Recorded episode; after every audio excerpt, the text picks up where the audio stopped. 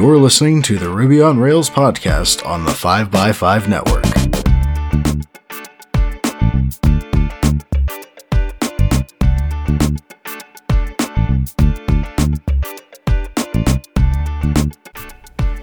You're listening to episode 335, and I'm your host, Brittany Martin.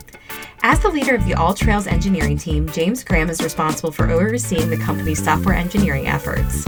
Under his leadership, his team helps AllTrails expand beyond a functional tool to a fun and personalized trail discovery experience, all supported by highly scalable web services.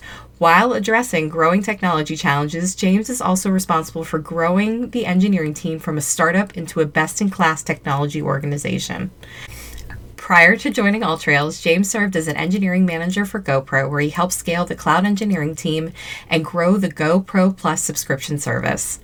James was a key contributor to enterprise and consumer software companies in a variety of fields, including consumer electronics and financial services. Welcome to the show, James. Hey, Brittany. It's great to be here, and greetings from Vail, Colorado. Fun fact, this is my first podcast, which is definitely a goal of mine, and so we're thrilled to have you. So James, what is your developer origin story?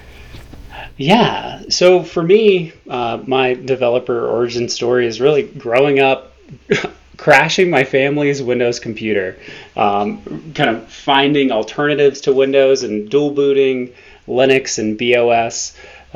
If anybody remembers the little teapot from BOS, it was really fun.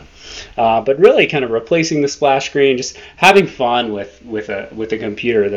The non-fun piece was my parents kind of getting very angry that I was always crashing the computer. And what it did is, you know, I had to fix the computer, and it really provided me the skills to learn how to debug at an early age. Would read 2600, the Hackers Quarterly, and just kind of entertain myself with kind of messing with it and tinkering on the computer. I also had a high school teacher that kind of was bragging about how secure his network was at our kind of school internet. And so I just kind of casually during class looked through the machines that were available listed and touched to read me on his desktop with a note that said like, "Hi from James." And at the end of the class, I asked him to check it out, and he lost his mind. But you know, security has changed so much in the past 20 years, so I doubt that's possible now. But it really kind of showed me that you know, technology, the internet, intranets were just a lot of fun. From there, I kind of made my way into college, studied management information systems and computer science, and worked my way into engineering through Deloitte as a data consultant, working on the Fannie Mae audit during the financial crisis. Definitely a kind of high-profile task, but it taught me a lot of data processing techniques and what a mortgage-backed security is, which is kind of fun. From there, I worked my way up the stack into ETL processing for operational software for YMCAs. And then 10 years ago, I moved to California and began my Ruby on Rails career. So started working on some small startups and then kind of larger companies like GoPro, and working on Ruby on Rails at GoPro, and now at AllTrails also still working on Ruby on Rails. That's fantastic. So I love to ask our guests, and I swear eventually I'm going to come up with patches for this, but do you happen to remember what version of Rails it was when you first started using Ruby on Rails? Maybe Rails 2. Okay. Is there someone in the community in your early years that helped you accelerate your learning? Yeah, actually, you know, Ryan Bates from Railscast, I think he is a legend. He really, as my, you know, the first couple startups that I worked on, I really leaned on Railscast to just kind of learn how to do things. I consider myself a visual learner, and really appreciated the time he took into making those video casts on how to integrate gems and work on authentication and change configurations and Rails, and definitely lean on him. I don't think it's running anymore, but it definitely got me through my early days in my career. I don't think I would know how to search through Postgres if it wasn't for Ryan Bates. So I also attribute a lot of my early learnings to him. That's awesome. Yeah, Ryan Bates, if you're out there, thank you. I agree. So I often like to share with the listeners just how I find guests. And so I looked into AllTrails as a user. I love AllTrails. And I realized that it was Ruby on Rails. So I tweeted out asking if anybody had a connection to AllTrails. And I'm very lucky that your head of communications was paying attention. And so she made the connection to you. So for the listeners who are not familiar, what is AllTrails? And of course, I'd love to hear the technical stack. Absolutely. So AllTrails is a platform that allows people to discover trails near them and on adventures that they may want to take. We're really becoming more of a personalized experience. When you open the AllTrails app now, you're really greeted with rivers that you can scroll horizontally and vertically that are really personalized to you, you know, telling you here are great waterfalls, here are great dog hikes, here are, you know, just less traveled trails, especially in this day and age, for you to go and explore. So you can use the recorder and download tiles. We have a pro feature that lets you download tiles.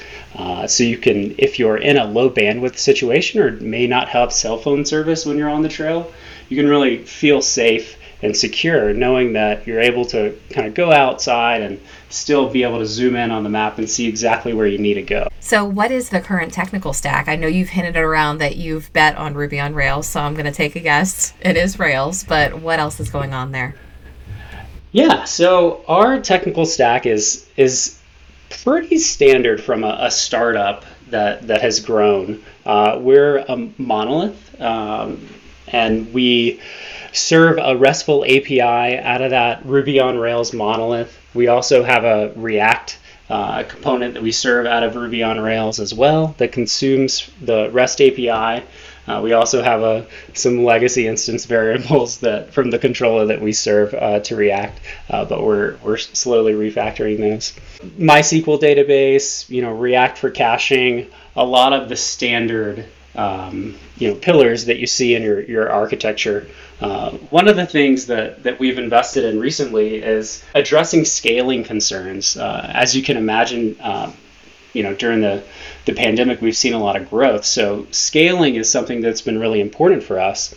So we've actually Dockerized our monolith and have spent a lot of time working on container orchestration technologies to help us scale that monolith as we need to.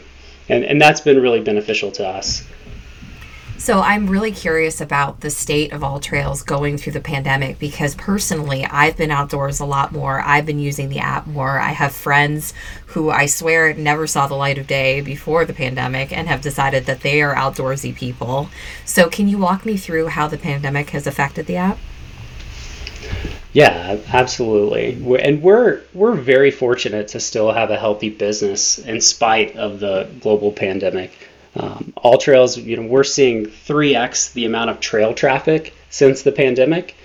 And trail traffic to us means kind of those web impressions from users coming from Google. Typically, users wake up Saturday morning and say, hey, I want to go on a hike, and they Google, trails near me or best hikes in Zion, something like that. And our search results, we use Lighthouse and a lot of tools to help us have lightweight pages that, luckily Google places us near the top. Users click on that and then go to our app. So our trail traffic has really increased 3 times. And across the country, we're seeing all-time highs with trail activity as well. On the West Coast, California is leading the way in most hikers out of any state that we're seeing. And looking at our data, May and June 2020 have been the busiest months for hiking that we've seen on our platform to date. That's amazing. And I'll be adding this episode to the collection of Rails Can Scale. That's awesome. So there are a lot of discussions around the career path for a developer, whether you become a principal engineer or a manager. What are your thoughts around this? Yeah, the classic fork in the road is always a really important decision. As a developer, kind of, and for me personally, kind of growing up and kind of realizing that, my managers were saying that you have to, either take the manager path or you need to take kind of an architect path. for me, I chose that manager path, and I think for the for the next month or so after that, I would panic and think that I made the wrong decision and couldn't do architecture or something like that. But I think what I've learned over the years is it doesn't really matter. Both of those paths are great, and I think the most important thing is to find what kind of brings you joy and gives you happiness on the day-to-day. Certainly, all roads have a path to the top if that's what you're looking for. But one of the most important things is to realize what makes you happy between those two things, and ask your manager for a career plan or career advice, and kind of speak up. I'd say that's the biggest advice that I have to people kind of growing up and kind of going through software engineers, senior software engineers, to reach out and ask for a plan and try to build that plan together with your manager.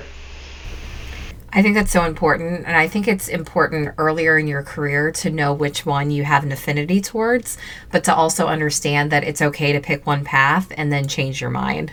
Because you might think that being a manager is a way of having more of an impact, or you might think that staying as a developer and going down that principal track is how you're going to stay relevant in the code. But once you go down that track, you might discover that it's actually the other way around. It's especially depending on the organization as well. Absolutely dependent on the organization. I remember one of the times I was an engineering manager at a previous job, and we needed to do all of this principal engineering work on architecting a system. And I remember my manager said, "Well, James, you have to do that. As a manager, you just have to do all the roles." And I laughed a little bit, but I think it's kind of true at some point. So let's talk about containerization, which you brought up when you indicated that AllTrails needed to scale during the pandemic. So what led you to using Ansible at AllTrails? Right. So Ansible Tower and the bakery deployment model was the deployment mechanism that AllTrails started with, and it certainly took us to where we are. But that process really began to fail for us when we started to experience growth. Our deployment times with Ansible Tower were taking 45 minutes to our alpha environment, and our production environment, our rollbacks especially took a really long time. Our rollbacks were actually fixes forward. So we recently invested in Amazon's flavor of Kubernetes, so EKS, and definitely a huge lift on our team. But we're happy to say that we have moved into containerized infrastructure, and we're running Kubernetes and building out software as a service, so we can not only deploy our monolith from a container and deploy that very quickly, and most importantly, roll it back very quickly if we see any problems or need to kind of fix forward. But we're also able to push other services into this architecture. So containerization of our monolith and our Ruby on Rails app was half that story. Being able to scale as we build new products and features, and have those new products and features served in our service-oriented architecture was a core part of what we were focused on as we adopted EKS and sunset Ansible Tower. That makes so much sense. So from what I understand, AllTrails has a fairly standard stack, but how you're hosting that and how you're deploying is kind of evolving over the years. Is that true? Absolutely. I would say that Ruby on Rails will always be a incredibly core component of how we bring trails to users, but certainly how we deploy, how we scale, how we monitor, all of that's changing so frequently. There's so many tools now. I think Datadog was one of your sponsors. Being able to pivot and search logs really quickly with not being able to maintain that infrastructure has been great for us. Well, if any of our listeners are excited about what you're working on, is AllTrails hiring? And if so, what is the interview process like? Absolutely. Thank you for asking about our interview process, and we definitely have open roles.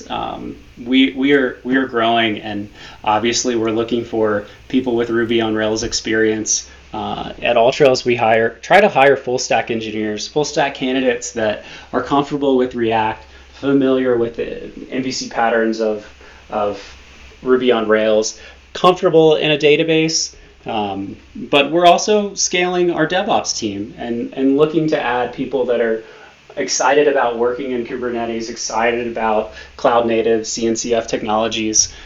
So if either of those roles are interested, please reach out to find us on alltrails.com/jobs. Find us on LinkedIn. We're definitely hiring. We have design roles, accounting roles. We actually are growing fairly rapidly right now. We're doing a hiring sprint. So if you hear this, please check our jobs boards. I know we're going to kind of close these roles pretty quickly. So absolutely. Yeah, we'll add all of that into the show notes, and I would jump on this, listeners, if you are available. This portion of the 5x5 Ruby on Rails podcast is brought to you by Datadog. Do you have an app in production that is slower than you like? Is its performance all over the place? Sometimes fast, sometimes slow? Do you even know why? With Datadog, you will. You can troubleshoot your app's performance with Datadog's end-to-end tracing, and in one click, correlate those Ruby traces with related logs and metrics. Use their detailed flame graphs to identify bottlenecks and latency in that app of yours. Start tracking the performance of your apps with a free trial at datadog.com/Ruby Rails podcast. If you sign up for a trial and install the agent, Datadog will send you a free t-shirt. Thank you to Datadog for supporting the show. So something I want to bring back to the show is to ask our guests to recommend a gem we might not know of. Do you have any recommendations for us, James? Yeah, absolutely. One of our favorite gems at AllTrails is Makara, and the people at TaskRabbit were kind enough to donate this to the community. And what Makara does is provides the ability to split your reads and writes to your database. So basically all you really need to do is spin up a few read replicas off your primary database.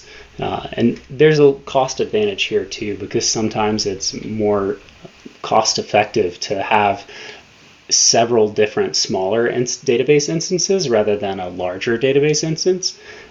So we have several smaller database instances, a couple read replicas, one primary, and then we've configured Makara to take advantage of those read replicas. So any read requests that come in from APIs that are GET, RESTful GETs, anything that is making a request, Makara routes all of those requests to the read replica. And any writes that take place, Makara routes all those write requests to the primary database.